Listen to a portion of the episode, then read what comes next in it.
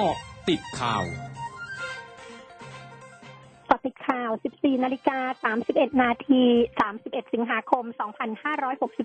2564นายกรัฐมนตรียืนยันใช้งบประมาณอย่างคุ้มค่าขอประชาชนรับฟังและติดตามการชี้แจง ติดตามรายงานจากคุณอาทิตย์สมบูรณ์ทีมข่าว m c o t News FM 100.5 ค่ะ สวัสดีค่ะ คุณอาทิตย์คะ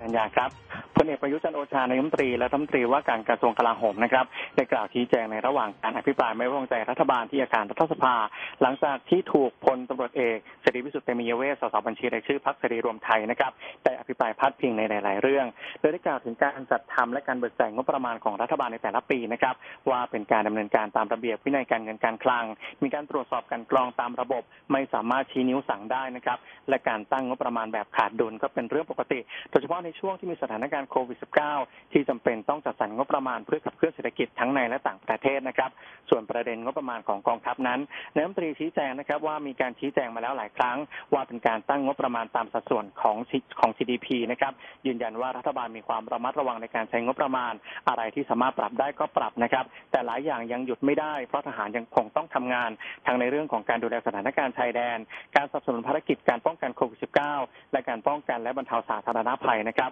ขณะเดียวกันเรื่องของเครื่องมือที่ทันสมัย ก็ยังเป็นสิ่งที่จำเป็นเพราะสถานการณ์ในภูมิภาคมีความไม่แน่นอน นี่คือสิ่งที่ต้องวางแผนล่วงหน้านะครับ ซึ่งทางของท็อปก็จะต้องมีการพิจารณาจะซื้อจัดหาตามความจำเป็นครับพร้อมกันนี้นะครับนายรัฐมนตรียังได้กล่าวถึงสถานการณ์การชุมในขณะนี้ ว่าหน่วยงานด้านความมั่นคงอยู่ในระหว่างการตรวจสอบนะครับว่ามีใครอยู่เบื้องหลัง หรือว่าให้การสนับสนุนหรือไม่ซึ่งการที่ตัวเองออกมาพูดไม่ได้ไม่ใช่การข่มขู่นะครับแต่ต้องการให้รับรู้ว่ามีกระบวนการตรวจสอบ พร้อมยืนยันว่ารัฐบาลไม่มีการสั่งการให้ใช้อาวุธจริงกับประชาชนครับอย่างไรก็ตามนายรัฐมนตรีได้ย้ำนะครับว่าตนเองได้ชี้แจงจากหัวใจ และจากประสบการณ์การทำงานในฐานะนายรัฐมนตรีมานานกว่า 7 ปี ยืนยันว่าทำหน้าที่ด้วยความซื่อสัตย์และพิจารณาบริหารราชการตามสถานการณ์ที่เกิดขึ้นครับ คุณแพงดาครับ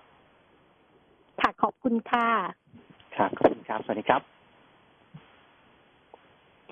พลตำรวจตรีสุวัสด์แสงนุ่มผู้บังคับการกองปราบปรามเผยขั้นตอนหลังกองปราบปรามรับโอนสำนวนคดีพันตำรวจเอกทิติสารอุทธนผล อดีตผู้กำกับการสพเมืองนครสวรรค์กับพวกรวมเจ็ดคนทำร้ายผู้ต้องหาคดียาเสพติดจนเสียชีวิตว่า คณะพนักงานสอบสวนจะต้องดำเนินการให้แล้วเสร็จภายใน 30 วัน จากนั้นจะส่งสำนวนให้คณะกรรมการป้องกันและปราบปรามการทุจริตแห่งชาติหรือปปช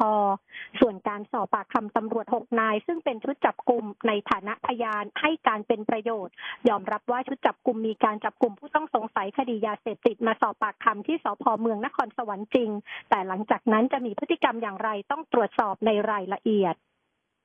หน่วยฉีดวัคซีนอำเภอเมืองยะลาให้บริการฉีดวัคซีนซิโนฟาร์มเข็ม 2จำนวน 1,500 โดส กับประชาชน ซึ่งได้รับวัคซีนเข็มแรกไปเมื่อวันที่ 9 และ 10 สิงหาคม โดยมีประชาชนเข้ามารับบริการอย่างต่อเนื่อง ขณะเดียวกันในวันนี้ทางเทศบาลนครยะลาได้เปิดให้บริการฉีดวัคซีนซิโนฟาร์มเข็มที่ 1 แบบ Walk-in สำหรับชาวยะลาอายุ 18 ปีขึ้นไป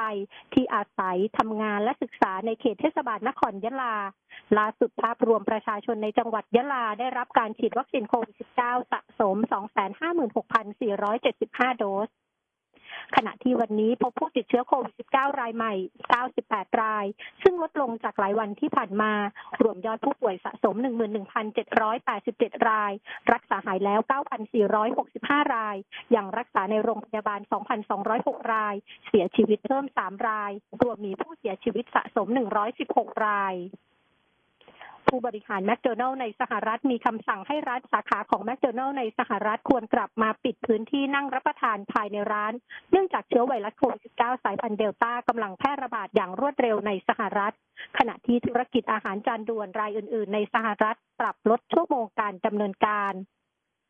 รองนายกเทศมนตรีกรุงปารีสของฝรั่งเศส เผยทางการกรุงปารีสกำหนดความเร็วของรถไว้ที่ 30 กิโลเมตรต่อชั่วโมง มีผลบังคับใช้ตั้งแต่วานนี้ เพื่อให้ท้องถนนสายต่างๆ ในกรุงปารีสปลอดภัยมากขึ้น เงียบสงบมากขึ้น และมีมลภาวะน้อยลง พร้อมทั้งสนับสนุนการเดิน การปั่นจักรยานและการใช้ขนส่งสาธารณะ ช่วงนี้ไปเกาะติดโตเกียวพาราลิมปิกเกมส์ค่ะ เกาะติดโตเกียว พาราลิมปิกเกม2020 เคอิโกะซุงิอุระวัย 50 ปี กลายเป็นเจ้าของเหรียญทองที่มีอายุมากสุดในญี่ปุ่น หลังจากคว้าเหรียญทองจากการแข่งขันจักรยานถนน 413 ประเภทนักปั่นหญิงในโตเกียวพาราลิมปิกวันนี้ โดยเวลา 25 นาที 55.76 วินาทีทำให้ซุงิอุระเป็นนักปั่นหญิงชาวญี่ปุ่นคนแรกที่คว้าเหรียญทองในพาราลิมปิกทั้งนี้เคอิโกะซูมิอุระเป็นอัมพาตซี่ขวาและมีความผิดปกติของความจำหลังจากล้มในระหว่างแข่งจักรยานตอนที่เธอมีอายุได้45 ปี แต่ยังคงปั่นจักรยานมาอย่างต่อเนื่อง เพื่อเป็นส่วนหนึ่งของการฟื้นฟูสภาพร่างกาย และคว้าเหรียญรางวัลจากการแข่งขันหลายรายการก่อนหน้านี้ทั้งหมดคือเกาะติดข่าวในช่วงนี้ไอดัญญางานสถินรายงานค่ะ